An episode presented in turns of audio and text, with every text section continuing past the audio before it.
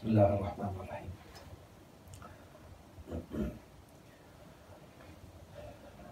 So, in the lessons that have led to today's lecture, um, inshallah, we have made the logic of how we got here clear enough. Uh, and given that we have spent, uh, I think, enough time providing detailed recaps uh, uh, on what we have covered until now, I'm not going to repeat the, the, the detailed recap. Inshallah, things are clear from, from that point of view.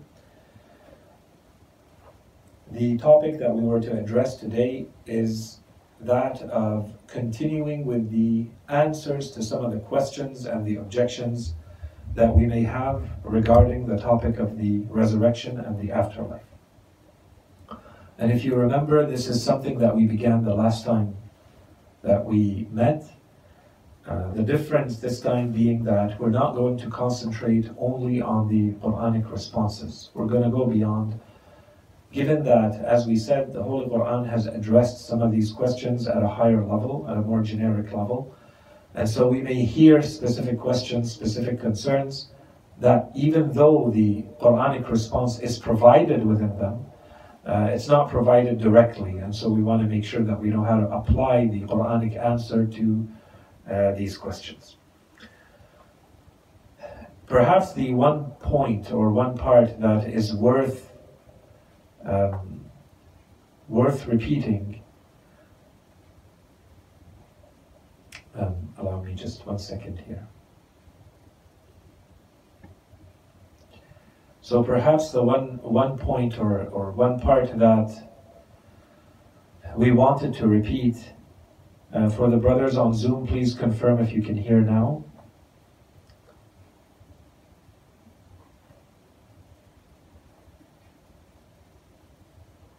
Can you hear now?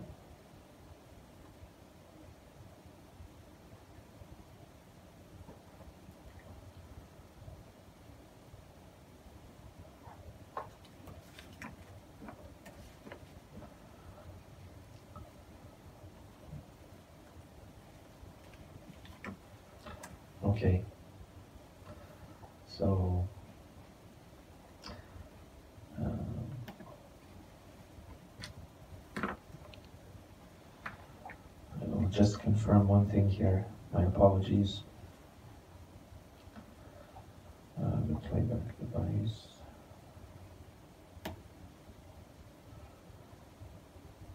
Okay.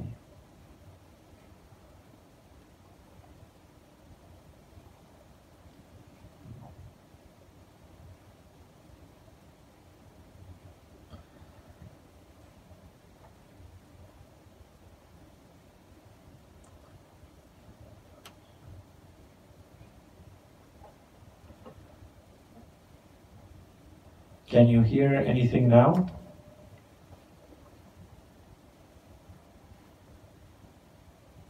Alhamdulillah. Okay. So, what we were saying is that although we're not going to do a full recap, perhaps the, the part that we want to make sure is clear is that we began this second topic or subtopic the, the, the manner in which we got here is that we wanted to prove the existence of the afterlife. And so we began with the rational proofs, as usual, to make sure that our belief system is built on a rational, solid foundation. In the case of the afterlife, we also added to the rational justifications and arguments, we added the scriptural proofs. From there, we went to trying to understand what does the Holy Quran say in general about providing the proof for the afterlife. And we said that given the amount of verses that the Holy Quran has dedicated to the topic of the afterlife, it's worth looking at them in a little bit more detail to try to see if we can provide a little bit of an organization to them. So we put them in four or five categories. The first have to do with the verses that are dealing with those who reject or deny the idea of the afterlife or the resurrection by providing the argument that there is actually no proof that these people are relying on. They have no evidence, no argument, no proof that there is no afterlife, there is no resurrection. So that's at a first level. The most that could be said, as we explained, is that it is improbable. So the Holy Quran then goes on to explain that it is not as improbable and as one might think that there is a resurrection, that resurrection is possible. In fact, it is happening all around us. In addition to all the other more miraculous or uh, unconventional, let's say, phenomena that break away with the natural order of things, but that we can also use to explain and justify that there is a resurrection, and we're seeing phenomena in this world that uh, are also miniature examples of the afterlife and the resurrection. After all of this, we went into maybe, we said, the Holy Quran says, you may still have some objections. Before I provide my final arguments myself, the Quran says, you may still have some questions or objections. Some things may still not be very clear, so I'm going to answer those. And so we provided four high level objections, and we answered them the last time we met. These were kind of the Quranic big objections and answers that we provided. What we want to do today is to delve deeper into some of the objections that have been raised in time around the topic of the resurrection and the afterlife in general and see what the answers are to them. I'm not going to be spending a lot of time on these, but this is just so that we're all, we're all comfortable and clear with the idea of the afterlife and the resurrection, and that we feel comfortable knowing that here are all the main objections that appear in the big books of theology and philosophy and so on and so forth. They're summarized and presented here in a quick way so that you know kind of generally speaking, what are the big arguments, what are the big answers to them, and then we can move on to the rest of the topic. So a lot of this is what we can take out from the classics of theology, of ilm al-kalam, of the books of aqa'id, and from the shubuhat, the objections and the questions that were laid out by those who were denying. There were well-known heretics that in some cases were considered philosophers, but they were actually trying to prove or you know provide some sort of argumentation that what religion is saying is uh, unconvincing, illogical, and so on and so forth. So this is where a lot of this is coming from. And so we're spanning, you know, the past 10, 12 centuries with these shubuhat and the answers to them. so as we said, inshallah, once this is done, we can go back to providing the Quranic arguments for the afterlife. So that's where we see here that uh, we are here. We're finalizing the topic of the potential objections and questions related to the topic of the afterlife and resurrection. So, the big questions we want to answer today, there's seven of them. The first one, and a lot of these we have kind of provided a quick Quranic response to these, Today we're not concentrating on the Quranic responses, although we may refer to some of them. The point is much more on the rational argumentation or what the theologians and the philosophers have went with back and forth, who has relied on what argument and what were the answers to them. So the first one is creation as we know it is supposed to be gradual. So how come do you accept that suddenly it appears to be all in one shot in the afterlife? That's the first objection. The second one, inshallah, that we will look at will be the objection or the shubha of which body is going to be the one that we get back in the afterlife. Inshallah, we're going to talk about this notion of body because it's going to be uh, coming back again and again in a lot of these objections and questions. The third objection is and we talked about this from a Quranic point of view, but bringing back a non existent. So something that has ceased to exist, how can we bring it back?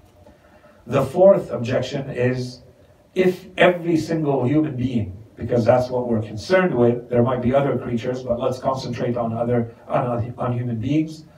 if every single human being is coming back, and all of them are coming back all at once, is there enough matter that can be used to bring back the bodies of all of those human beings back to life all at once on earth or not? Okay, that's the objection. The fifth objection is if the Quran says and the Hadith say that every single human being is going to be brought back all at once at the same time in the same place, where is this space that's going to be used for all of these human beings to be brought back together all at once in this way? Okay, there is not enough space. The sixth objection is a well known, famous objection that many theologians and thinkers have referred to as the most complex and the most difficult and the most fascinating. As you will see, it's really not that complex. Inshallah, we'll answer it quickly and easily. But for interest and just so that you know what they're referring to, if you ever hear of this objection or this question, the question of the eater and the eaten. Shubhat al-akil wal-ma'kul. Inshallah, we'll answer this one. And then the big final question is how can the human being exist eternally when they are made up of matter? And we are said, we are, we've been saying, or we're told that the resurrection is going to be corporeal, there will be a body. So how can that body remain sustained and exist forever? If there is a body, how can that work? The body is going to deteriorate at some point, and then we need some way to explain how this can be eternal. So these are the big objections that inshallah we're going to be addressing today. Before we jump into them, there's a topic that we've touched on, but we haven't presented as a topic, so I thought just a couple of minutes to make clear and sure that we're all on the same page on this one, and then we can get into the actual questions. As you saw, a lot of these seven questions have to do with the idea of the resurrection and the afterlife being corporeal, being based on human beings not only being souls, but having bodies. So this deserves to be looked at because we haven't really spent time, and I didn't want to dedicate a full lesson to this.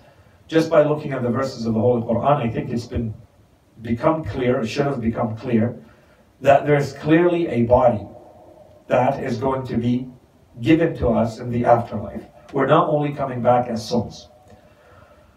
But if you go back and you look at the history of Islamic thought in general, you'll see that there was not there was no consensus on this issue. You have a group of thinkers, the majority, in fact, of those who are referred to as Ahl al-Hadith, and the majority of the fuqaha, and the majority of the theologians in the other schools of Islamic thought. Their position was always, and of course you have uh, exceptions here and there, we're talking about the crushing majority of them. Their position was that a human being is only made up of this body.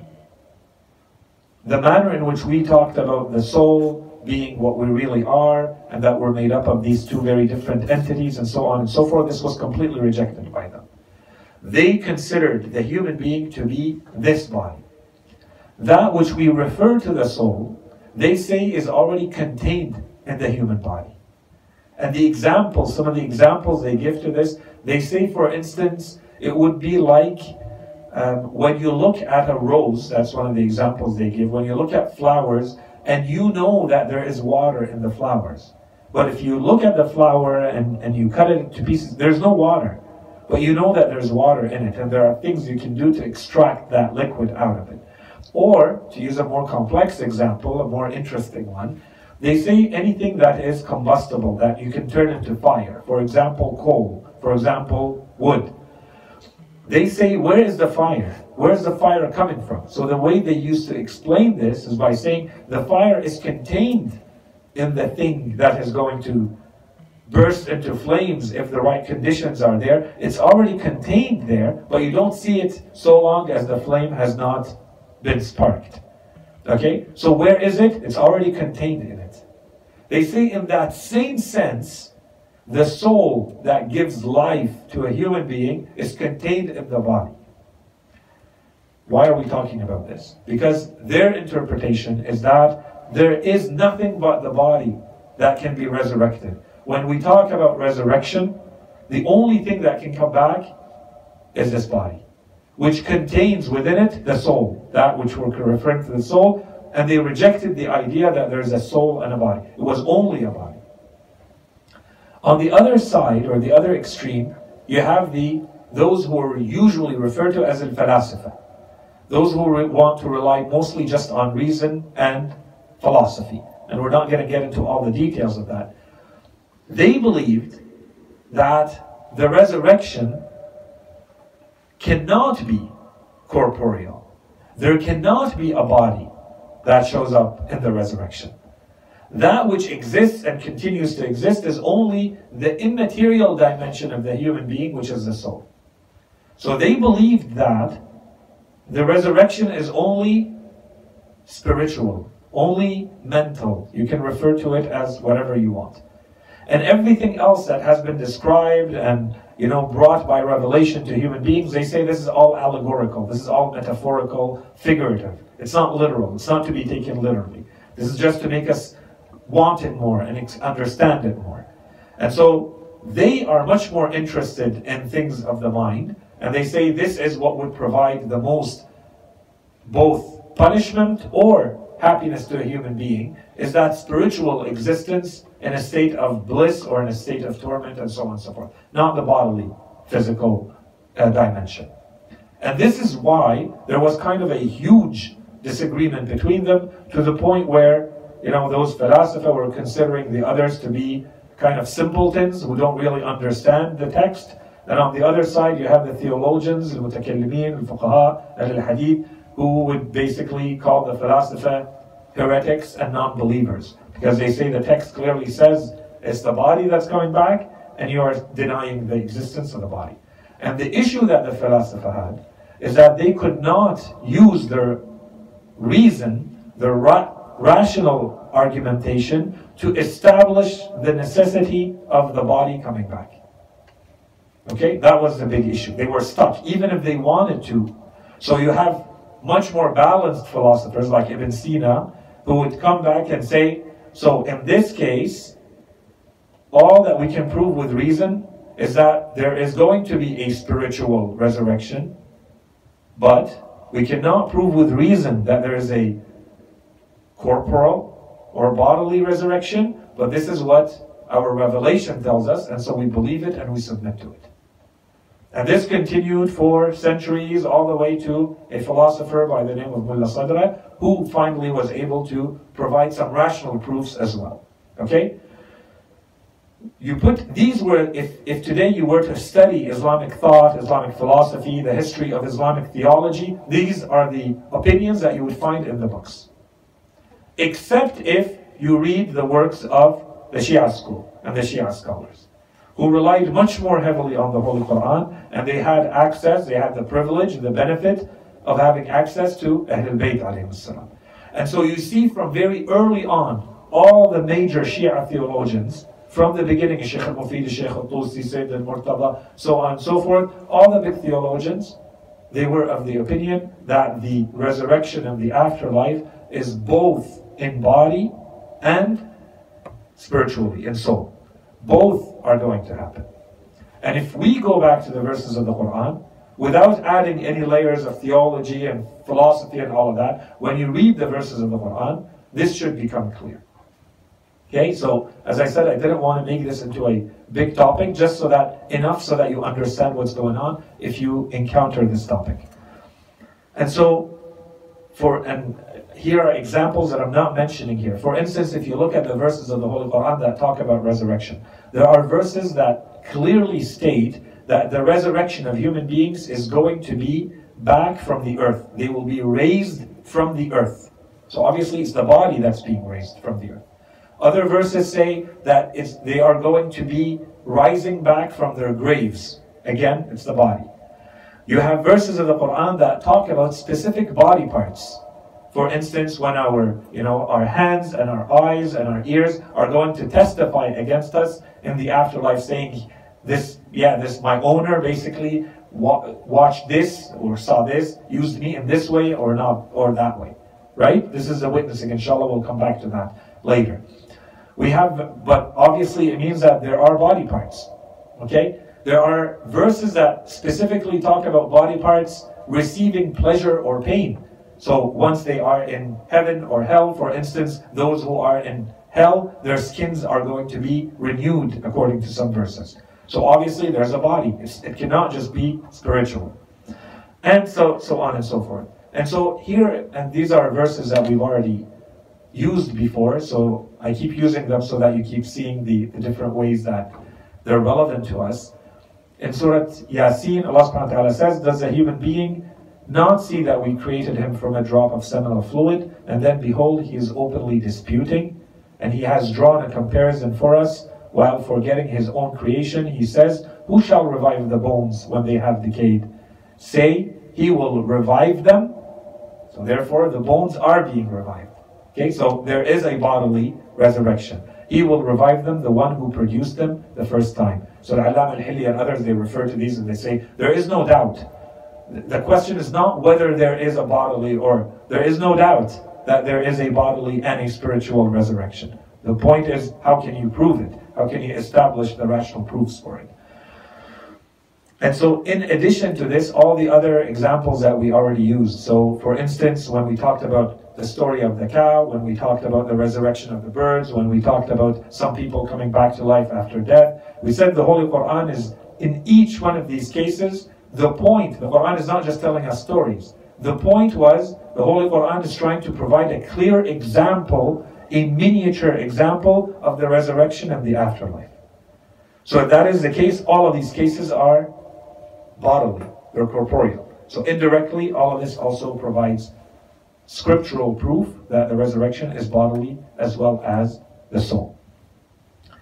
So the big question, if we wanted to get into this topic, how do we deal with this? When, when someone says the resurrection is corporeal or not, the first question is, well, we have to ask them, what's your criteria? One criteria is we're looking at the human being. And are they made up of only a body, like the theologians, the old theologians used to say, or are they made up of two different entities, two different types of existence, the soul and the body? Okay? Or as they say, it's all one type of entity. That's one way to look at it. And then you take this discussion to, so which part of the human being, depending on how you answered that, which part is going to be brought back to life, going to be resurrected? Which part constitutes the human being? That's one way to have that discussion. The other one, and a lot of the um, a lot of the scholars have emphasized this one more, is that you look at the type of reward and punishment. So, is the reward and the punishment in the afterlife is it limited to one of the two dimensions, or are both mentioned? So, is it only a spiritual reward, or is it a bodily and a spiritual reward? Is it only a spiritual punishment, or is it a bodily and a spiritual punishment? So you could look at the human being, or you could look at the reward and the punishment. Are they spiritual? Are they bodily? Or are they both?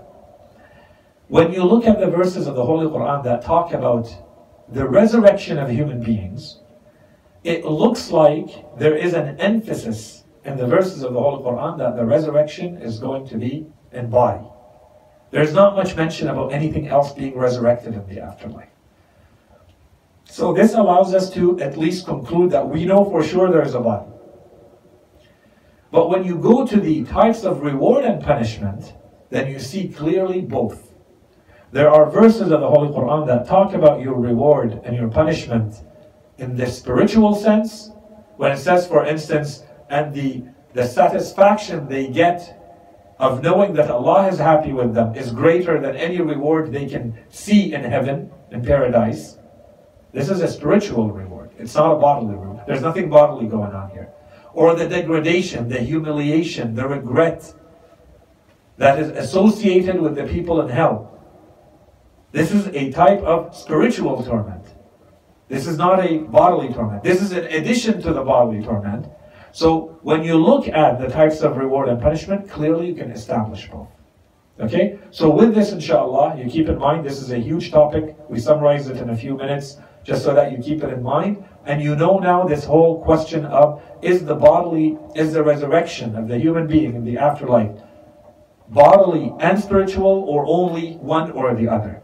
Short answer based on the Holy Quran and based on much more contemporary philosophy and theology, it is both. The human being is made up of two parts.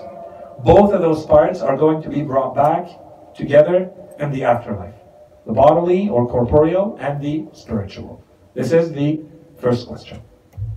Now, with this, we can get into the topic of the objections slash questions. And some of these, as we said, we have already addressed, but inshallah today we're not repeating, we're addressing them in a different way, quickly. The first one, will the resurrection be gradual? The point of the question is, when we look at human life in this world, or any life for that matter, we see that life happens gradually. You need a lot of steps and a lot of conditions to be met for this life to become life. Life doesn't just happen. And then when we look at the resurrection as it's supposed to happen in the afterlife, we see that there are no steps. It's not gradual. There is no development. It all happens at once. So those who want to rely on this, they say, this is impossible. How can this resurrection be in one shot if everything we know about life says that it's going to be gradual? Especially, you know, if you add to it that the body has decomposed and so on and so forth. So that adds just more layers. The short answers that we gave to this is that do not apply the laws of nature that you know in this world to the next world. We made that clear. Two, the laws of nature that you know may be incomplete even for this world. And we gave examples of this, right? And three, this entire objection is stemming from your idea of what a human being is, which is a human being is this body. When we have said again and again that the human being is the soul first and foremost. And nothing has happened to the soul. There's no steps or gradation or anything of that sort that needs to happen for the souls to come back. Okay? So that's the Big answer. If we look at the verses of the Quran, and of his signs is that the sky and the earth stand by his command, and then when he calls you forth from the earth, a single call, you will come forth. Okay? So in case there is a question from the scripture, how does it deal with this? Very clear, it's one call. Other verses, some verses seem to indicate that everything is happening all at once. They are certainly losers, those who deny the encounter with Allah. When the hour overtakes them suddenly, they will say, Alas for us, for our duties towards this which we neglected. So they are saying, you know, how bad, how much we regret now that we had duties towards this hour, this moment that is now overtaking us, that we neglected.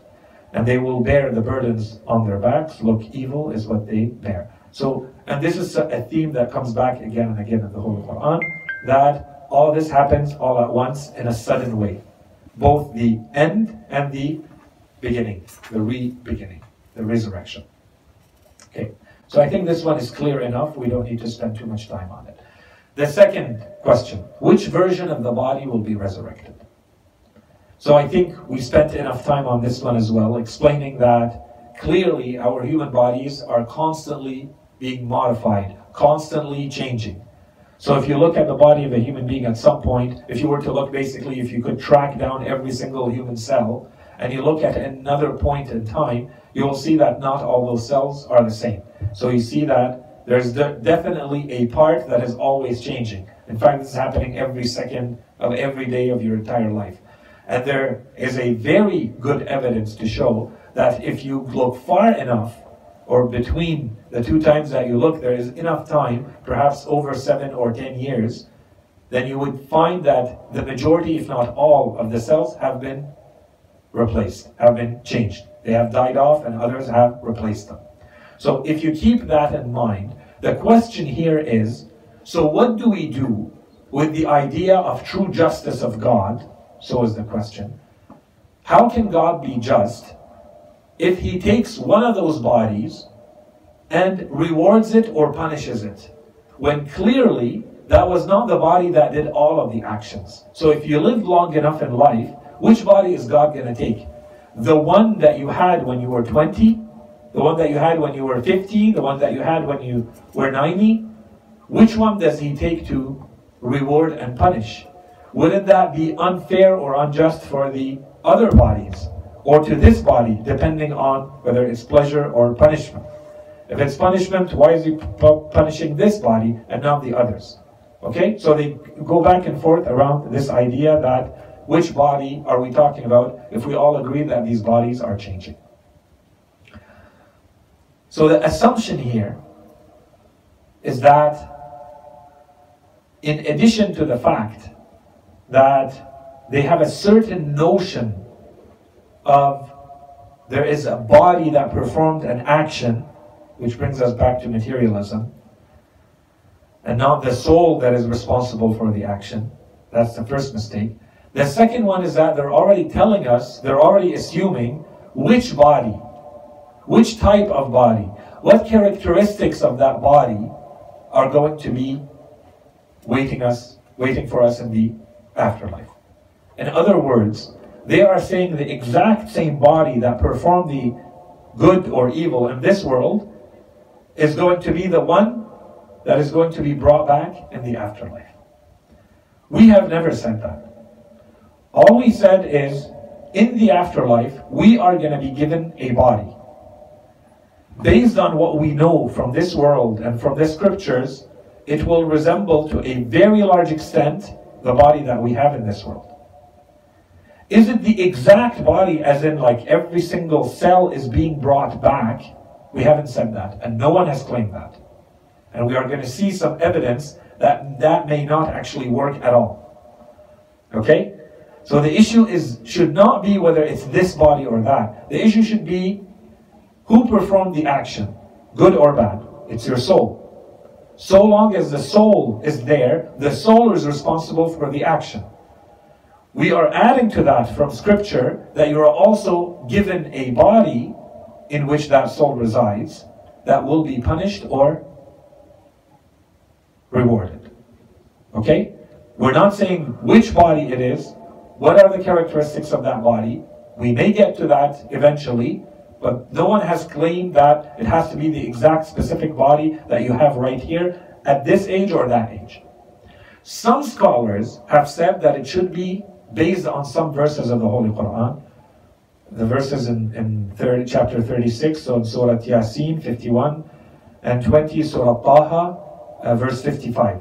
They say, based on those verses, I'm, I'm, not reading them, I don't think they deserve the, the full discussion, but they say it's basically it's the last body that you had in this world. So let's say you pass away when you're 75, then you, when you will come back to in the afterlife, you're coming back with that body, and that's the body that represents all of your life and all of your actions, good and bad, that is going to be rewarded or punished the interpretation and the way those verses are used is a little weak, so it cannot be used in that way. This is not what the verses are trying to say. They're only saying that a human being is going to be raised back from the dead. They're reaching, they're going a little bit too far in their interpretation that it has to be this body or that body. So, the answer, in short, is that we need to focus on the soul. The soul is responsible for your actions, not this body or that body. And with the other objections, we're going to complete the answer to this question. The third question is how can something that has ceased to exist, so something that has gone into non existence, into Adam, how can it come back into existence? And we already addressed this to a certain extent. We said that the reason why someone would ask this question is a misconception based on one of two things. Either they think that death equals non existence, which is not true, or they think that a human being equals this body, which is also not true. If you think that a human being is only this body and this body ceases to exist, then you can say, okay, so you no longer exist. This body dies, therefore you no longer exist because this body no longer has life. But we said that a human being is not just this body. There is a soul that does not die when the body dies. It continues to live on. So nothing, if you are, and that's why we insisted on this, who you truly are is the soul. And if at the moment of the body's death the soul continues to exist, then you continue to exist. So you have not gone into non existence for you to come back into existence. That's one. Two, the idea of death. And we haven't spent a lot of time on this. We can dedicate maybe a lecture to talking more in depth, more in detail about death. But death is not equal to non existence. We said death is simply moving from one type of world to another type of world. For the soul to move from this material world to the world that awaits us after we die. And we're going to come to that, inshallah, when we give a little bit of the sequence of what happens. But this is completely different from saying death equals to non existence. That's the claim, and we have shown that that's not true. Okay, so at the moment of death, no one moves into non existence. So the assumptions of this question or this objection are wrong to start with. Someone who says, How can something that has ceased to exist, has gone into non existence, how can this come back into existence? That never happens. Okay, that was one. Secondly, in addition to this, from a more rational perspective, even if we wanted to look at this question by materialist standards, there's a problem with the question. They believe, the materialists of today, as they have for the past couple of hundred years, since the 1800s, since the time of Lavoisier, they believe that there's a law of conservation of energy, which basically says that nothing is created, nothing is destroyed, everything's transformed. Nothing ever ceases to exist. It just transforms into something else. So if that is the case, then why would you think that in the case of a human being, we are going into non existence?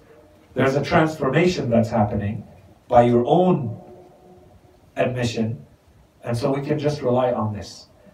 Here, I wrote a little note.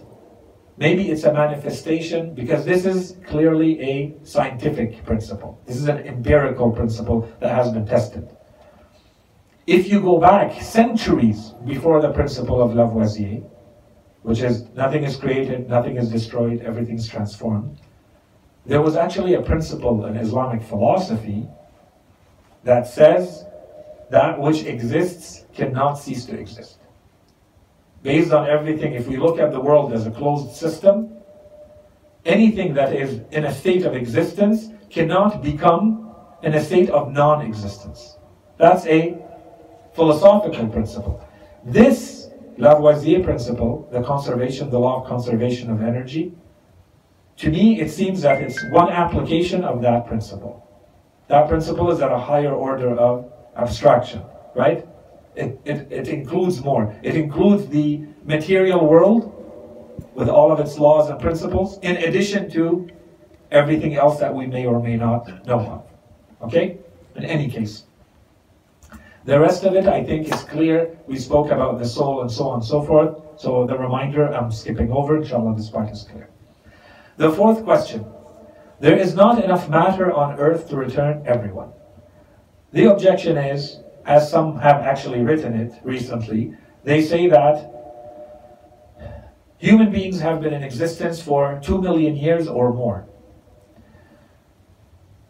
That's a lot of people and you need a lot of substance, a lot of ingredients, a lot of water and minerals and soil to recreate every single body of every single human being and bring them all back together at the same time. In, in general, in short, that's the objection. I think it's clear enough. So, the quick answers to this, we can answer through reason, rational, logical. We can answer with scientific answers, and we can add scriptural. Rationally, the first claim that human beings have been in existence for two million years, we need proof. Okay? It might have been a few thousand years. We don't know which human beings we're talking about. And even by scientific standards, this is a very much a matter still up for debate. For how long have we actually been on this earth? This species, this specific species that we have. But let's go with the 2 million. Fine. The second one is when we said that there is a bodily resurrection, we still have not said what are the characteristics of that body. If you remember. They are assuming that we're still talking about a body of the same size, of the same density, of the same materials, of the same characteristics as we find in this world. We haven't said that. All we said is there's a soul and there's a body. Okay? That's two. Three. We can imagine, I think it's not that difficult to imagine scenarios in which Allah subhanahu wa ta'ala supplements the content of earth if he wanted to recreate all of the bodies just from the earth's content and sub uh, matter. If Allah subhanahu wa ta'ala only wanted to use that, he could supplement the earth with all sorts of other things. Debris, things, he can make the earth bigger, different shape, so on and so forth. That's if the bodies are still of the same size, same density, and so on and so forth. Okay? So we could imagine that. That's the more rational, logical, quick answers. Scientifically, on a daily basis, if you go on the website of NASA, there are two articles that talk about the amount of dust, space dust, that lands on Earth every day. And that is, one article says that's about 50 tons a day. The other one says it's 100 tons a day.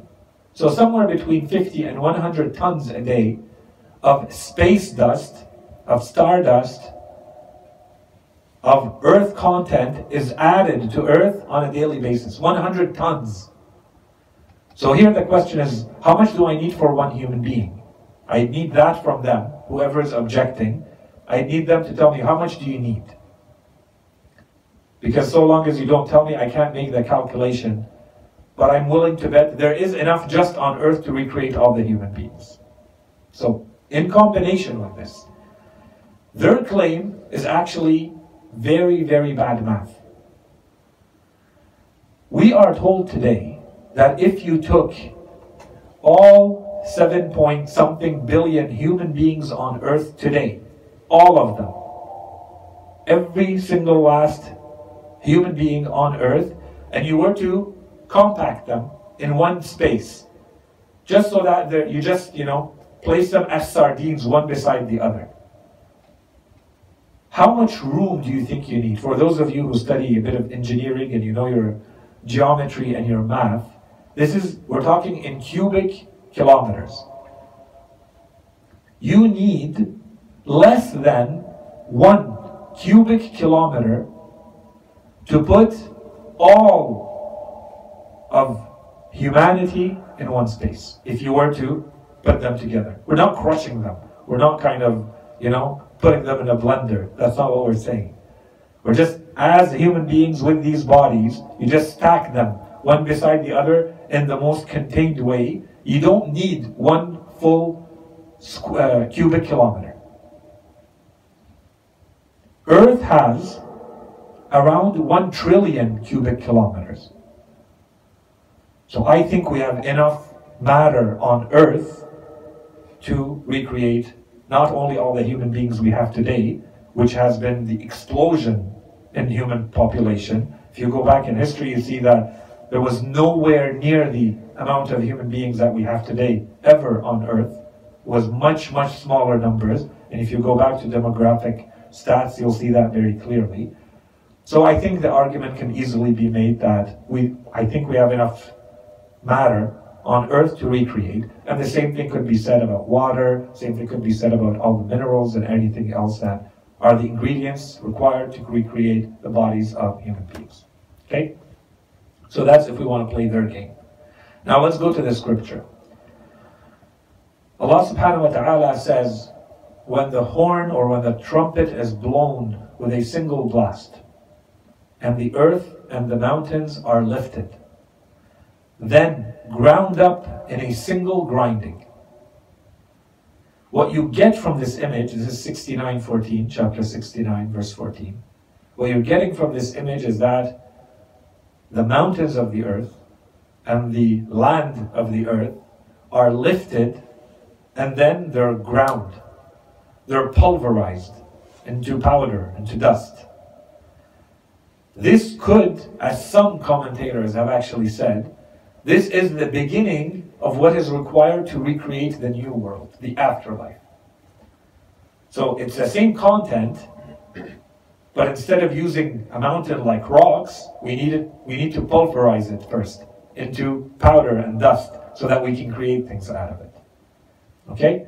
You combine this with another verse, for instance, that says, And when the earth is spread out, وَإِذَا الْأَرْضُ مُدَّتْ The earth right now is not really, it is spread out, but the Quran is saying it's going to be really spread out in the afterlife. So clearly there is some sort of expansion, stretching out of the land of the earth. Is it in association with what we just described because the mountains and the land are pulverized into dust or not? But clearly, this is not the same earth that we're talking about in its current shape and form and so on and so forth. This is when the claim is there's not enough matter on earth to return everyone. Very similar to it, so everything that we said also works for the next claim, which is we don't have enough space for everyone. There is enough space for everyone. So the Holy Quran says this is the day of judgment or the day of distinction. We have gathered you and the ancients. So everybody is gathered all at once at the same time. And enough, is there enough square kilometers for everyone, especially if there's 2 million people, blah, blah. So we answered in part all of this. We think there is, that's one. Two, there is clearly whoever is objecting this way, in their minds, this is the same world. What they're imagining happening in the afterlife is this land, this earth, this sky, you know, everybody standing outside, this nature, in this way. Clearly, the Holy Quran has says, this is not the world that awaits us in the afterlife. And for this, so I, I regrouped the verses into three categories that inshallah makes it very clear this is a completely different world. Even though we have verses that say, we are going to recreate you, recreate you in that which you do not know. It's going to be a world we cannot describe to you unless you go and experience it. But let's take it in a more detailed way, more clear way. Three types of verses. The first one is the verses that say this world is temporary, it has an end. It has a beginning and it has an end. Okay, so stop thinking that the afterlife is the same world. This one has an end. That's one. Two, not only does it have an end, but that end equals that this world is going to be entirely destroyed. That's two. Three, it is going to be replaced by another world. So each one of these, we can find a lot of verses in the Holy Quran that talk about each. So if you put these together, that takes out completely the possibility of someone wanting to make assumptions or objections or questions with the idea that we're still working with the same world we have here. It's not the same world. It's a completely different realm, completely different dimension. So here are some of the verses that go with these. That the world is temporary. A few examples. Allah subhanahu wa ta'ala says in Surah Al-Ra'd, verse 2, It is Allah who raised the heavens without any pillars that you see and then presided over the throne. He disposed the sun and the moon, the key, each moving towards a specified term, specified time. There's a deadline for the sun and the moon. In another verse, have they not reflected in their own souls? Allah did not create the heavens and the earth and whatever is between them, except with reason and for a specified term. There's an end to the heavens and the earth and all that is between them. In Surah Al-Ahqaf, verse 3, we did not create the heavens and the earth and whatever is between them except with reason and for a specified term, yet the faithless are disregardful of what they are warned. First group of verses. Second group of verses, this world, after it has come to its timeline, to its deadline, is going to be destroyed. Allah subhanahu wa ta'ala says in Surah Al-Waqi'ah 4 5, when the earth is shaken, a violent shaking, and the mountains are pulverized to powder. In Surah Al-Tur 9.10 it says, on the day when the sky will move violently, So it could also be translated as it will sway back and forth, it will churn, a great churning, or and the mountains will move with an awful motion. In Surah Al-Infitar, when the sky is cleft asunder, so it's completely broken. When the stars are scattered, when the oceans are exploded or burst forth. In Surah Al-Inshiqaq, when the sky is ripped apart or split open. Now, when you when you hear these descriptions, you feel that we're going to be working with the same type of world. Allah subhanahu wa ta'ala says the sky is going to be ripped open. And the sky, in Surah Al-Takwir, the first verses of Surah Al-Takwir, when the sun is going to be wound up or enfolded. When the stars are going to dim out. When the mountains are going to be set fast in motion. And then later it says, and when the oceans are going to be set on fire or ablaze. So clearly this world, this world of ours is being completely destroyed Right? And then it will be replaced by another order, another world. The day the earth is transformed into another earth and the heavens. And they are presented before Allah. So this is the afterlife. We have moved into the afterlife. That's why we were presented in front of Allah. The Quran says the earth is going to be replaced. يَوْمَ تُبَدَّلُ الْأَرْضُ غَيْرَ الْأَرْضِ وَالسَّمَاوَاتِ Okay? And the one and the supreme. So this is 14, Surah Ibrahim 48. The sixth objection. So all of that to say, this is all based, a lot of these objections are based on the idea that the person objecting thinks that we are still dealing with the same type of world, same realm, same dimension, same laws of nature. So this is to, to show clearly, step by step, that this world will come to an end, it will be destroyed, and then it will be replaced by another world. That we can still refer to, the Quran says, as an earth and a heaven, a earth and a sky. That's what the Quran is doing. The famous objection of the eater and the eaten. And this one is more for interest and just so that you guys know what the big fuss is about if ever you hear Shubhat al-akil wal-ma'kul or something like that, the eater and the eaten. And as we said, this is considered one of the oldest, one of the most complex questions, objections, shubuhat that exist around the whole topic of resurrection and the afterlife. There are two variants or two formulations to this objection. The first one, not as complicated, it gets more complicated in the second. Imagine, and don't laugh, imagine, it's a theoretical question. Imagine that you have a person A who consumes a person B, who eats a person B. Okay?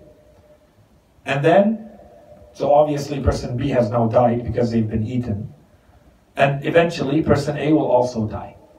So the big question is, who will Allah subhanahu wa ta'ala bring back when they are resurrected? Is Allah bringing back person A, the eater, or person B, the eaten, or both? It has to be both, because everybody has to come back, so it cannot be one or the other. But how does He bring back the person who was consumed? Okay? That's one. The second formulation goes one step further. The second variant of this big shubha eh, goes one step further. It says person A is consuming person B. But imagine person A, the first one, the eater, imagine them being a disbeliever. And imagine person B being a believer, a good guy. So, who comes back? One. Same questions, we're not going to repeat them. But, bigger question, if there are parts of the believer in the body of the disbeliever, then Allah subhanahu wa ta'ala, can He still go ahead and punish the body of the disbeliever when there are parts of the believer in it? The believer should be in heaven. So what about the body parts that have been consumed by the disbeliever? What do we do with those? Okay, so this is the famous question, huge problem in the world of the afterlife, the topic of the afterlife. They refer to it as the problem of, or the issue of, the eater and the eaten. Of course, as is traditional in these, in philosophy, they call them kind of mental games, or, you know, you create a scenario. No one is really talking about a human being consuming another human being. No one ever has, you know, considered this to be a realistic scenario people are trying to come up with this scenario to, to push the thinking of How does this work if something like this were to happen? So I would argue, let's reformulate this question in a more modern and realistic way. We're not living in some barbaric land where people are eating other people. The modern formulation of this is that you have a human being. Let's take the second version. You have a human being who is a believer who dies. Their body decomposes into the soil and the minerals of the soil. Eventually, whatever substances have decomposed go back into the plants go, and they are eaten by animals or those plants are eaten by someone else who may be, for instance, a disbeliever. So eventually, the body of the believer has ended up in the body of the disbeliever. I would say or argue that this is a more modern formulation of the issues. How do we answer this? The big question is which one comes back? Short answer is they both come back. Which body comes back? Can it be the one that comes back that was eaten? Can it be a body that was before? We would claim, we would say, if we want to play this game with anyone, we would say any body would work. Because, as we have argued again and again, what matters is not your body, what matters is your soul. Okay, so anybody that Allah subhanahu wa ta'ala decides to, again, this is based on the assumption that you're coming back with a body of one of the bodies you had on earth, which we said is false, but if we want to play the game for argument's sake, we would say any of the bodies that that person had before they were consumed, it would work. So that's not the issue. The second point, the idea that when someone consumes anything, any food, when you eat an apple, a banana, whatever, a chicken, when you're eating something, your body does not actually keep the majority of what you're eating. The majority of what you're consuming is pushed out of the body. A, only a small fraction, a very small percentage, between 3, 10, whatever, depending on what you're eating, the type of health you have, is kept in the body. 10 would actually be very high. Which means that the majority of what you're talking about, that body, even if someone were to eat the full body of another human being, the majority of that would not be part of the new body. It would be pushed out. Okay? That's two. That see, we're going very far in entertaining this idea. The third, the third uh, point. Here, a lot of the scholars, when they're trying to answer this, as we said, it's for argument's sake. They are trying to preserve the answers they give, they're trying to preserve the original body as much as possible. But we don't need to do that. As we said, Allah subhanahu wa ta'ala can come up with all sorts of ways to replenish the earth with new content from which the bodies of those who are being resurrected can come. For instance, all the space dust that's landing on earth. I don't need that specific body or what it was made of, piece by piece. All I, all I need is a body suitable for that soul. That's it. Of course, in addition to this, we could also add that the whole assumption that there is one body that you ever had on earth that is going to be the most justly rewarded or punished, meaning that it represents everything you have done with that body, unless you had a very short lifespan, that's impossible. Because we said the body is changing every second. There's no time when, if you really want to drill down to the level of a cell, you're going to see that cells are dying and being replaced every single second. So are we talking about a majority of the body being the same? Or and what's the percentage that you consider, you know, acceptable to you? Like 50%, 70, 10? So this is why the idea, the whole assumption of this, that you're supposed to get back the exact same body that did everything right or everything wrong in this world, that the idea is wrong. The assumption is wrong if you understand how a human body functions. Okay? Let's take it one step further. We, we mentioned a verse in previous lessons. I didn't spend too much time on it. I want to mention it here. Allah subhanahu wa ta'ala says in Surah Yasin again, He says, Is not He who created the heavens and the earth able to create the like of them?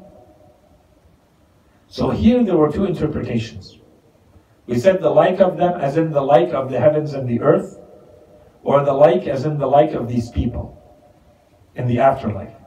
In other words, bring them back to life. This is where the interpretation becomes very useful because the verse said, in any case, it says like. It doesn't say Allah subhanahu wa ta'ala will recreate the heavens and the earth. It says He will recreate like them. يخلق مثله. Okay, so there's mithliya. It resembles, it looks like. Uh, this takes it to another level. We have narrations from, for instance, from Imam Sadiq and other Imams, salam, that talk about this. They say, Imam Sadiq salam says, after the person has died and they will be resurrected, especially in the afterlife, will they have a body? And they are asked about the type of body. Says, yes, it will be a body.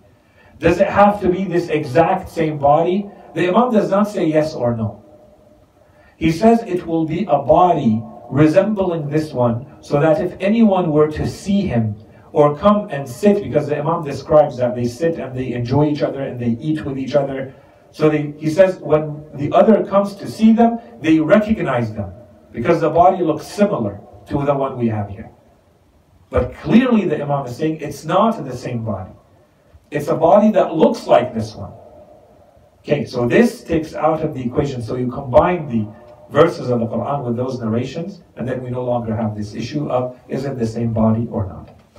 And then, once again, as we said, this is all stemming from a very materialist understanding of what a human being is. It's not about the body or which body is coming back or which body is eaten.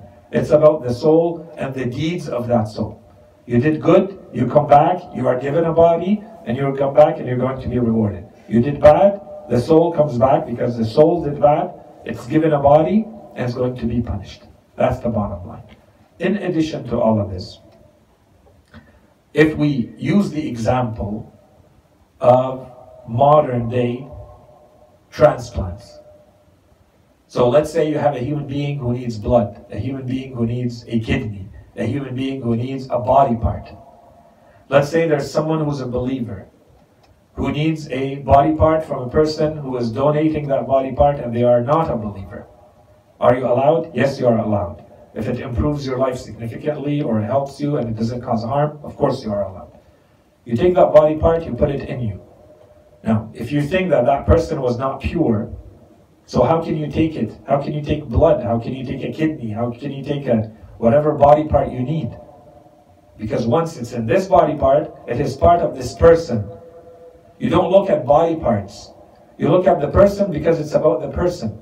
It's not even about the body. It's about the person, and the person is more than just the body. It's the body and the soul. And the same thing on the other side. On the other hand, so if you take this example and you take it to the afterlife, let's say a human being consumed another human being. So what? What's the issue? The issue is not that you know, this person who's supposed to go to hell, but now there is some body part from a believer that's in part of them. That's not an issue. If it's a part of them, then it's them. Just like on the other side, if there's a part of a disbeliever inside of a believer, it's part of the believer. We don't say this part is the believer and that part is the disbeliever. And we would not say the opposite. So this is specifically relevant to the second formulation of this Shubha, right? When we said that this is a disbeliever consuming a believer, and now there are body parts in it, or the modern formulation, which is, you know, you've eaten an apple, but the minerals and the soil that made up that apple belong to a believing human being. So now it's part of your body. So same same answer to this. Finally, the last one, how can the human being become eternal when matter is not eternal? So here, the first thing that we need to say is that this is based on, to a certain extent, we could present this in a very modern formulation. Okay, this is the law of entropy.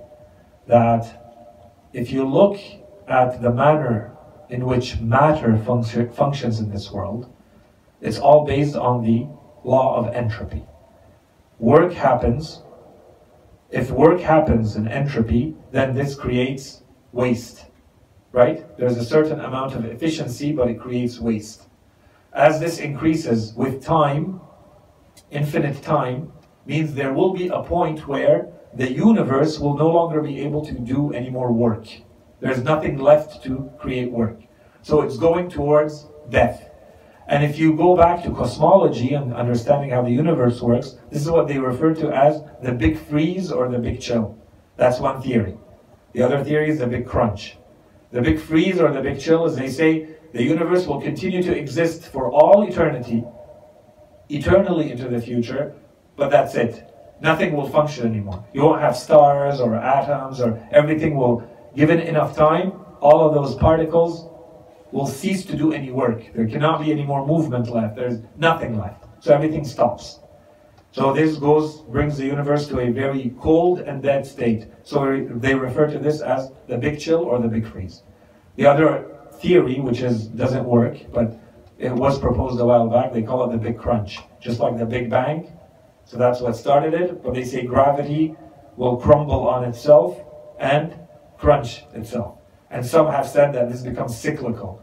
Just like if an elastic, you pull it, it doesn't just do it once, it keeps doing it for a while, right? So big bang, big crunch, big bang. Anyways, one day we'll talk more about these theories. The first answer to this is that once again, they have taken a law of nature that most likely still requires a lot of updating and a lot of thinking about, this law of entropy, and they want to say whatever exists, if it is material or corporeal, it cannot exist forever. We don't know that. This is what you know today. In a few years, you might change this. You might find a way to keep this matter and all of its functions performing. Don't take your limited understanding of the laws of nature and then, that's one problem, and then apply them to the afterworld, to the afterlife, where we said it's a completely different reality. And when we talked about all the possibilities that have to be part of reality in the afterlife, we said that those are much greater than what we see in this world because this world is limited by the laws of matter that we know, the laws of nature that we know. That's first point. Allah subhanahu wa ta'ala says, this is an example. Allah subhanahu wa ta'ala says, it talks specifically about the bodies. It says, indeed those who defy our signs, we shall soon make them enter a fire.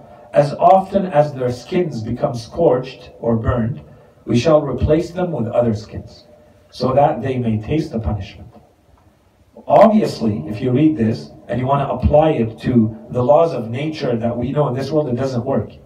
So obviously, you cannot take the laws that you understand from this world and say this is how things are going to work in the afterlife or not.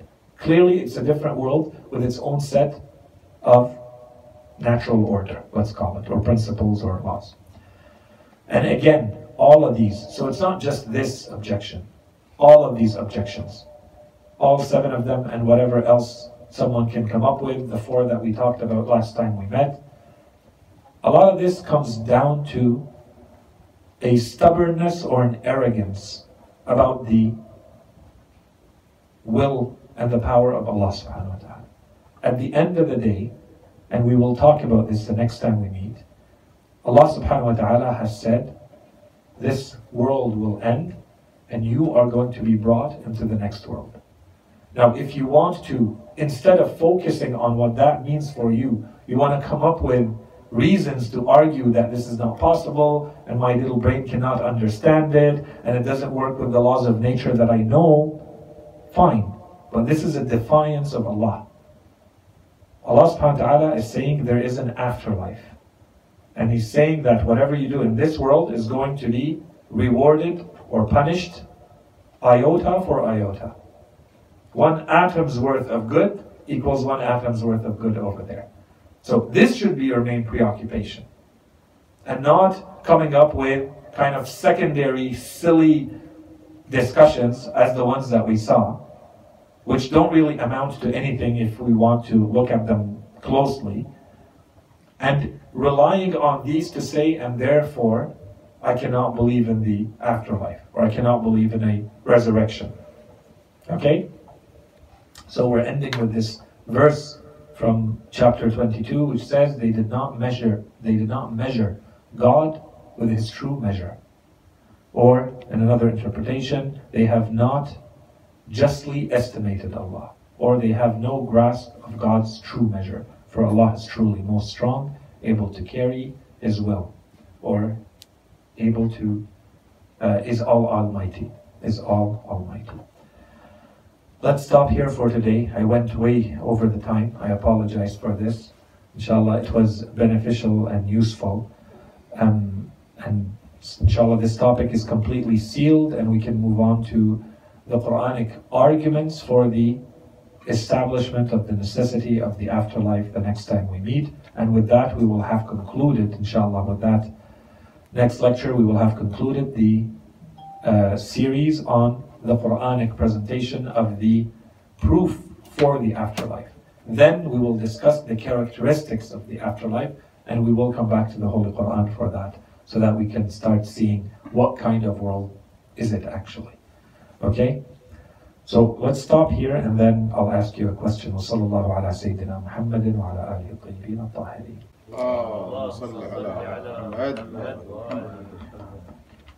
First point is that,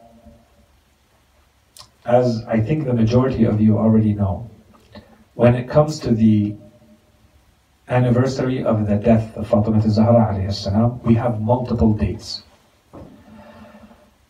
And three of those dates have become the most popular and the ones that are celebrated much more than the others. And they are established, or the ways that they're recognized, the dates, they are measured with regards to the death of the Prophet. So, depending on how many days after the passing away of the Holy Prophet, they say this is the first date, this is the second date, and this is the first, the third date. So the first of these dates is coming up in three days. So they call it the first ruwaya, the first report, which is that Fatima Zahra salam, the daughter of the Holy Prophet, passed away 40 days after the passing away of the Holy Prophet.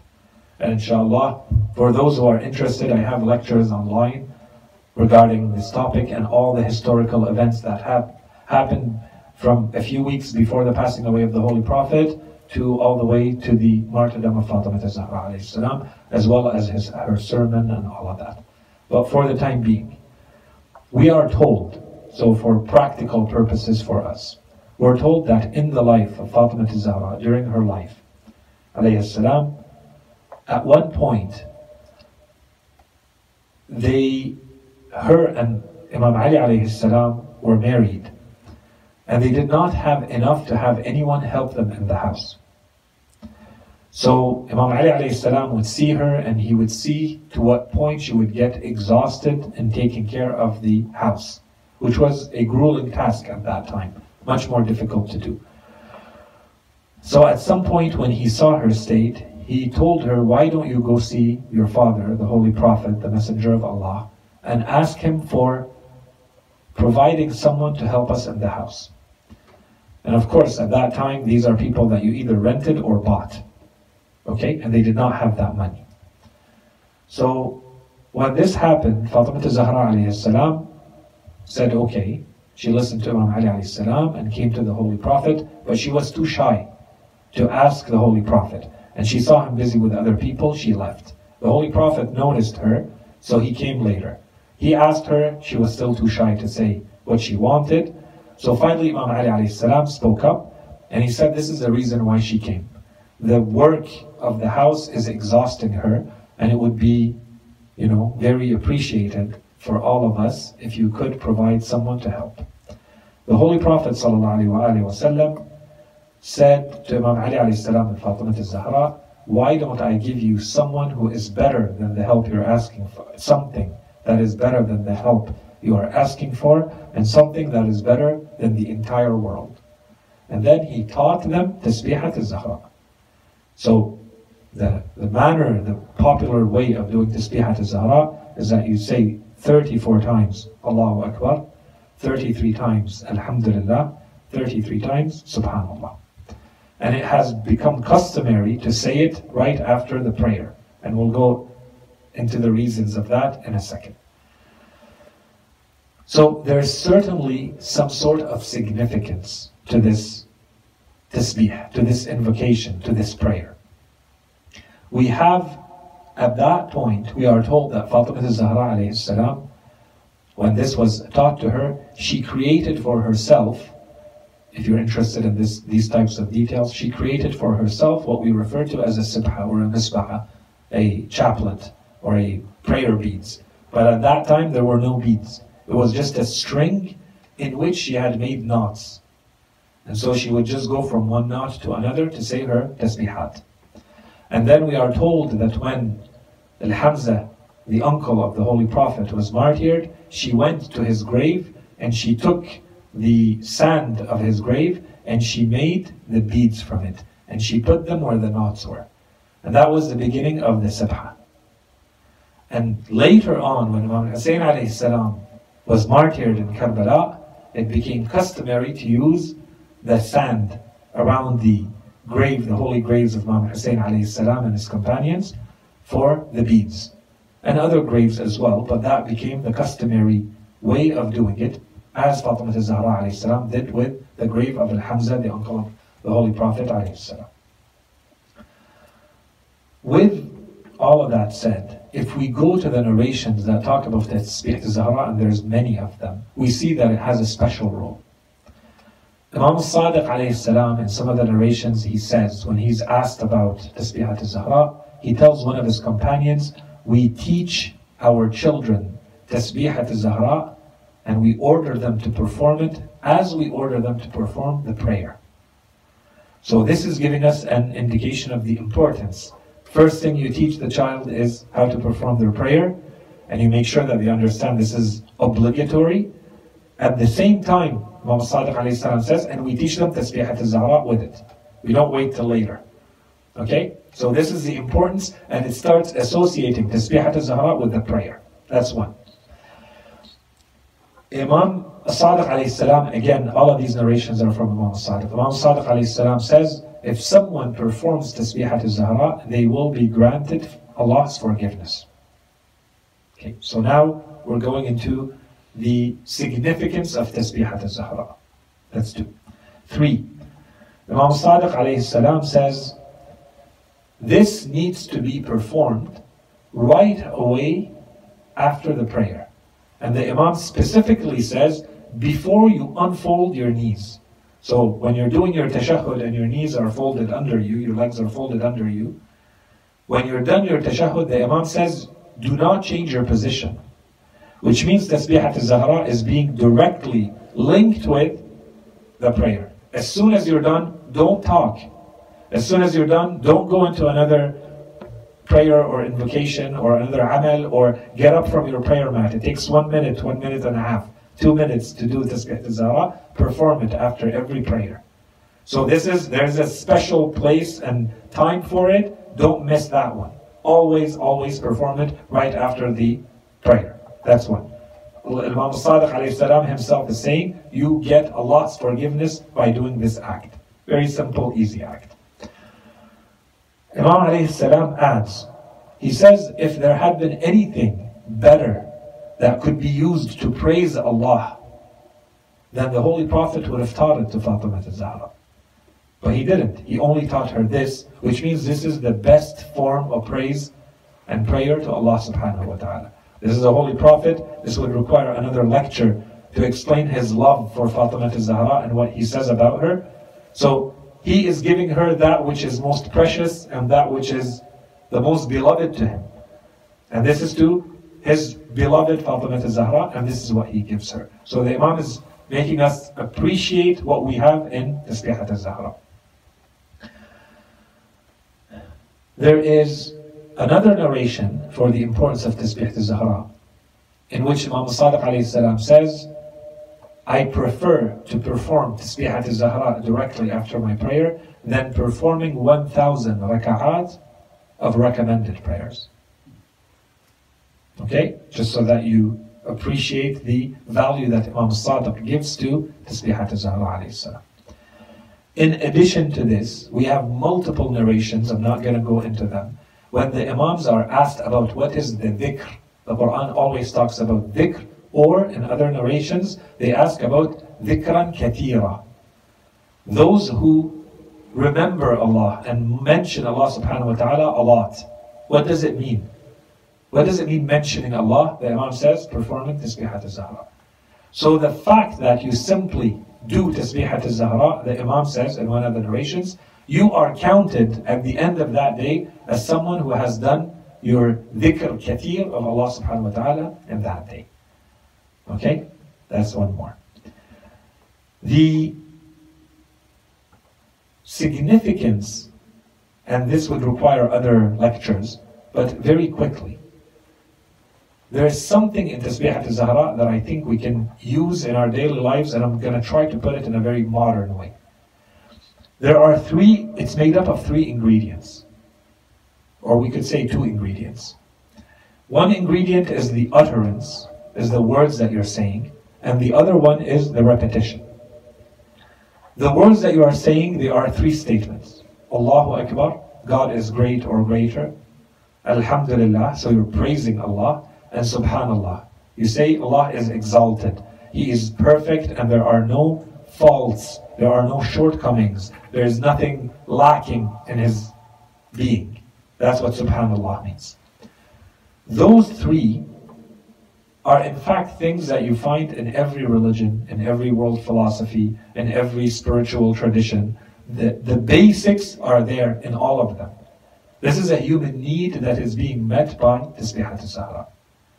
But it's being met in a way that you know for sure that it has come directly from the Holy Prophet and your Imams have told you, perform it. So while you go through this, you need to understand the significance. So in one word or two for each, when you're saying Allahu Akbar, it is meeting a need, a human need, to make you a fuller, better human being. And that need is having perspective in life. You don't give priority and you don't give importance to things over Allah. So long as you understand the place of God in your worldview and that God is greater of everything, then everything goes back into perspective. No matter what you're dealing with, no matter what you're struggling with, God is greater. God is there and He is greater. And this gives you perspective in life. And that's extremely important. That's one. That saves you hours or days or years of meditation and thinking and stress management and all of that. One. But you need to actually not just say the words, you need to feel it. You need to understand what you're saying and actually believe what you're saying, that God is truly greater. Two, when you're praising Allah subhanahu wa ta'ala, you are putting yourself in a state of gratitude. And this is, there's a whole philosophy right now in modern age movements that keep telling you you have to be in a state of gratitude. Be thankful. Don't be in a state of want and need and criticism and pessimism. Be in a state of thankfulness. Be mindful and thankful all the time that emits positive energy, they tell you. Right? Well, this is Alhamdulillah. This is you being in a state of praising Allah in an absolute way. Praising Allah. Alhamdulillah. Very simple. The third part, Subhanallah. You're exalting Allah, but this is your link to something absolute or something sacred. And both are in every philosophy in the world in every spiritual tradition in the world, in every, you know, big psychological school in the world. You read Carl Jung and Freud, and we've talked about this. You push enough inside a human being, and all you will find is God. This is the need for the human being to link, to associate with something sacred, something absolute. This is subhanAllah. The, something that has all the perfections and none of the lacks. And so it wants, you want to associate with that. And if you do this with that type of thinking, and it's going to take you two minutes after every prayer, I assure you your state of mind in the day is not going to be the same. And as for the repetition, all I'm going to say is clearly there is an insistence in our religion on repetition. The numbers Why do you perform a fast for 30 days? Why do you pray five times a day? Why do you perform the Hajj in a certain way with repetitions? And why do you perform Tasbihat al-Zahra with 34, 33, 33? These are secrets. We can come up with all sorts of theories. I will not now. But clearly there is a code in this that perhaps is the reason why, for instance, when one of the companions of Imam Sadiq came to him and he told him, the Imam would talk to him and that man would not answer. And so the Imam called him close to him and he told him, What's wrong with you? He tells him, My I'm very heavy of hearing. I have become very heavy of hearing. I can't I can't hear properly. And the Imam told him, Keep repeating Tasbih al-Zahra. That's it. And the man, one of the well-known companions of Sadiq says, my hearing came back to me.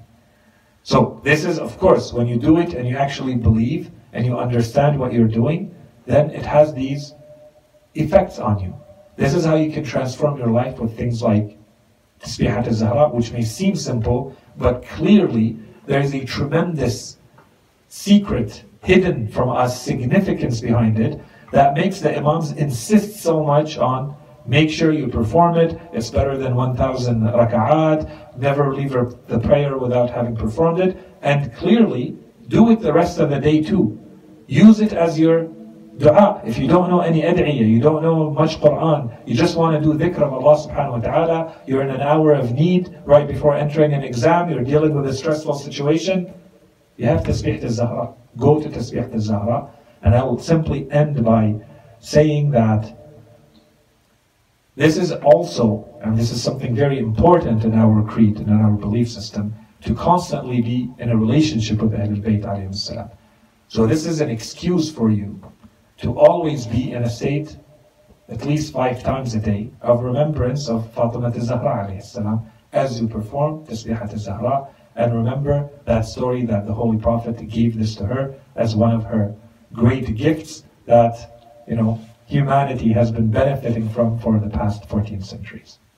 وصلى الله على سيدنا محمد وعلى آله الطيبين الطاهرين. This was more than five to ten minutes. Sorry. Okay. Questions, concerns, comments about anything we said? Yes. Um, I have uh, one question. Yeah. Um, just having a hard time understanding the importance of, of this topic. Um, not in terms of like uh, like that. I know that there is abstracts to it, but um, I feel like the answer to, to all of it was very clear. With like, yeah, the, uh, you will be returned by the one who created you the, the first time, right? So, so it's like it's simple, but at the same time, if you want to get a deeper understanding, there are abstract uh, thoughts, but it's kind of like people that argue this are arguing from a place of arrogance. It's kind of disrespectful to Allah subhanahu wa ta'ala. So to me, I don't see like importance to argue something like that. And at the same time, if somebody's arguing with you which body is to be returned, well, at that point, they have accepted that there's an afterlife and that there's a body that is to be returned. So mm-hmm. whether it's which body to be returned, is that of significance? Uh, like, uh, like to really uh, delve into or is it just like I feel like uh, the one who uh, the, you will be returned by the one who created you the first time is kind of sufficient for all of this, right? Absolutely. Yeah. So the first, the first answer, very quickly, the first answer is the manner in which we built this entire series from the beginning was not just based. We're doing. We're trying to do two things at the same time. The first one is yes, we are trying to build our own creed. And two, and so on a rational, logical foundation, convincing foundation for ourselves. And two, we know what kind of world we exist in. Which means that we're constantly going to be in a situation where we may be questioned, or not directly. You hear things, you read things, you see things, and it may make you question certain parts of your creed. So we're trying to answer questions that may or may not have arisen. Uh, does it mean that every single one of these is absolutely relevant? No, absolutely not. Um, I'm following a certain curriculum. This one may have been overkill. I should have probably combined both of these lessons into one. Uh, the reason why they were split is I wanted to make sure that the first objections were clearly understood with the Holy Quran. To me, that was more important than the ones that we covered today. Well, the ones we covered today, they're more uh, abstract, theoretical, philosophical, theological. Um, the reason why I, I present them is usually because I've seen the questions in one way or another in books or in debates or things like that. So I'm trying to kind of give dump all of the big items on you. It seems, and I really apologize for this, it seems very repetitive. And this is because we're condensing it. When the question is asked and you're not in this setting where I'm, I'm, I'm repeating seven questions one after the other, it may not seem as obvious. This repetition, and that's why, for instance, I do that much recap, so that you learn it by heart, so that no matter where you take it from, you can continue and the logic is very, very clear to you. When you're asked about the question, I assure you of the eater and the eaten, and the hundreds of pages written on every treatise on it, you see that it was not as simple. We're simplifying things and bringing them back to one rational argument and one scriptural argument. By the time you reach someone, I completely agree with you. By the time you reach someone who accepts the afterlife, unfortunately in history, this was used to reject the afterlife altogether. Because if you believe that the afterlife is only your body, you reject the body because the body the body doesn't work. So you reject the body, you rejected the entire afterlife. Okay, so that's the reason why we're we mentioned it. But as I said, perhaps today was overkill and we could have moved on a little bit faster. Yeah, but well, points points very well taken. Then I have another thing. Yeah. Um, this doesn't have to be answered today, but uh, it's just something that kind of got me thinking a little bit. Uh, so, I, uh, under my understanding, there was uh, when you die, there's like two steps to death, or at least this is a theory. But um, like there's a there's a death where there's a possibility of you to come back, and there's a death where you can't come back, and that's to be said that when you enter Hayat al-Barzakh, that's when there is no return until Yom al, Yom al, the promised time.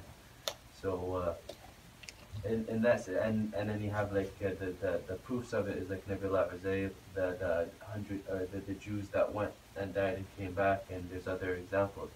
So, with that being said, um, I don't know if there's much detail on when you died, when do you enter Hayat al-Barzakh or not, but that that mean is there a possibility of coming back to this life uh, when you're in this like little medium or not or like uh, Okay, is is so first question is when you say there are two steps, yeah what do you mean by two? Like medically, there are two steps? no no In what way? Quranically, for instance? yeah I think it's the I, I just saw like a, a, a, a sheikh explain that and it was uh, he was just saying that when Okay. it was just him, him say, saying himself Yeah. Like there's uh, It's not presented in this way. okay. The Holy Quran is not present. Inshallah, we're going to give a full detailed account of this. But in short, the Holy Quran is not presented this way. The Holy Quran talks about different groups of people. The fact that when you die, can you come back to this life or not while we're in this world? Yeah. Yes, you can. And this is all the miracles that Allah subhanahu wa ta'ala has talked about. He can bring the dead back. Is this normal, natural way of coming back? No. The moment you go into the dying world, there is a barrier that prevents you from coming into this world. There could be a spiritual communication, but there cannot be a return. Unless Allah subhanahu wa ta'ala intervenes in a miraculous way. That's the first answer. The second answer to this is that the moment someone reaches a state of dying, so they are starting to see death, to see things related to death that me and you were not seeing right now. From that moment on, there are people asking God to bring them back to this world so that they fix their mistakes and do good. This is those are the people that Allah subhanahu wa ta'ala says, I will never return them back so that they can do the things that they're now saying they would do, which is do good and do right when they did wrong their whole life. Not because it's impossible to bring them back. Allah subhanahu wa ta'ala gives two reasons. One is that that's it, you're past the point of dying, you no longer have any chance to act. That's the first answer. The second answer is that Allah subhanahu wa ta'ala says they're lying. And as soon as I will bring them back, they will make the same choices they made the first time. Because this is who they have become. Okay, and inshallah we'll talk about that. The moment you you reach the point of death, the Quran says you are in your world of barzakh. There is no intermediary. There are the pangs of death, which is when the angels are extracting the soul, and inshallah we're going to talk about that. As soon as that's done, the Imams say you are now in the world of barzakh, which is equal to you are in the grave. That's it. And the world of barzakh is a spiritual world. Your body is not in, in at play here. It's only the spiritual dimension. It's the world for your soul. Okay, so that's the world of barzakh. In the afterlife, we come back with body and soul. That's kind of in gist, very quickly, summary, that's what's coming. We'll, we'll give a little bit more detail, inshallah, when we get there. But that's how it's presented to my knowledge in the Quran. It's not that you can't come back. You can come back, but Allah will not return you to do good after you did bad. So there's a group of people, they will never be returned. But the Quran never says you can never return, end of story. No. In fact, it gave us many examples of people who returned, and then when you add to that the ruwayat, that there's Imam al-Mahdi Ajallah there were people who are dead who will come back to life. And then you have all the riwayat of Raj'a, which is people who have been very, very good and very, very bad, who will be brought back into this world. Then that completely cancels out the idea that once you go into the world of the dead, you cannot come back. No, you can, so long as we are in this world. But then once this world is annihilated and destroyed, everything is moved to the Afterlife, that's a completely different world. Okay?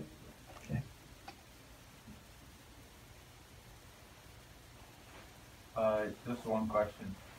So I know you like we now like established that the afterlife is uh, is a different world than what we live in right now. And so my question was for the people who are stuck on the the, for example, like the description of hell and heaven according to the Quran.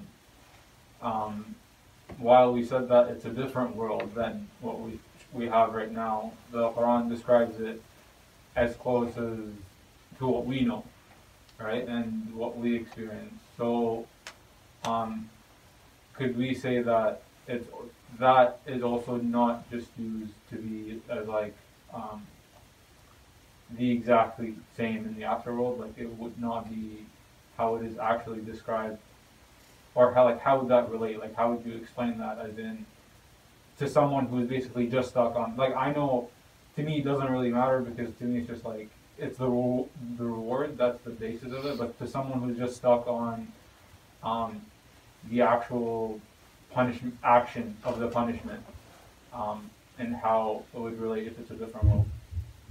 Yeah, so the question, if anyone is, is listening, the question is now that we've clearly established that there's an afterlife with a reward and punishment, what do you do with someone who is stuck on, uh, you know, the descriptions that we have of heaven, hell, what happens in them, and the exact type of reward or punishment for different deeds, yeah, specific like deeds? It's, very specific descriptions of what would happen. Yeah, so inshallah we're going to get into the details of all of that. But in short, very quickly, exactly right. Like you said, one, this is a completely different world. Two, the Holy Quran itself says that it uses a lot of allegory and metaphor and figurative speech. Because this is a world that we cannot understand until we experience it. If you have a human being who, who has never tasted sweetness, you can use all the language you have, you are not going to be able to make them taste sweetness unless you give them something sweet to taste and they can taste it. It's something you experience, not something that you can describe if someone has not experienced something like that. This is exactly what will be in the afterlife. So we have a figurative description that Allah subhanahu wa ta'ala has used in the best way for humanity to be guided by it. Now, is it really in this specific example? We just went through a whole lot of verses and we will go through many more to show that that world is a completely different world than this one. And what we call something there is not going to be, even though the name, the term that has been used is the same for both worlds, the, rea- the reality behind the name is completely different. So, inshallah, we're going to come to all of that. It's a good question.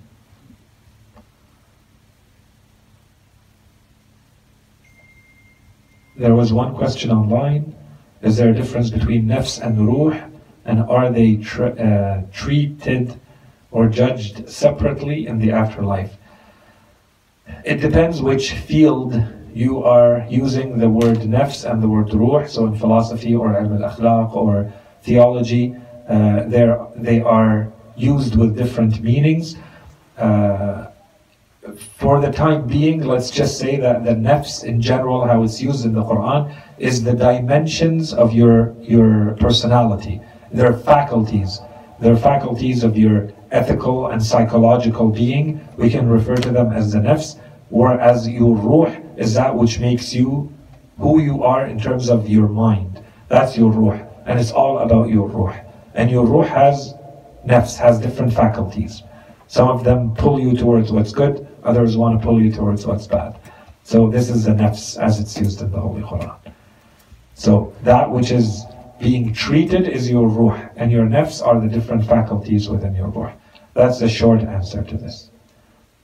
And inshallah we continue next time. Wa sallallahu ala Muhammadin wa tayyibin al-tahirin.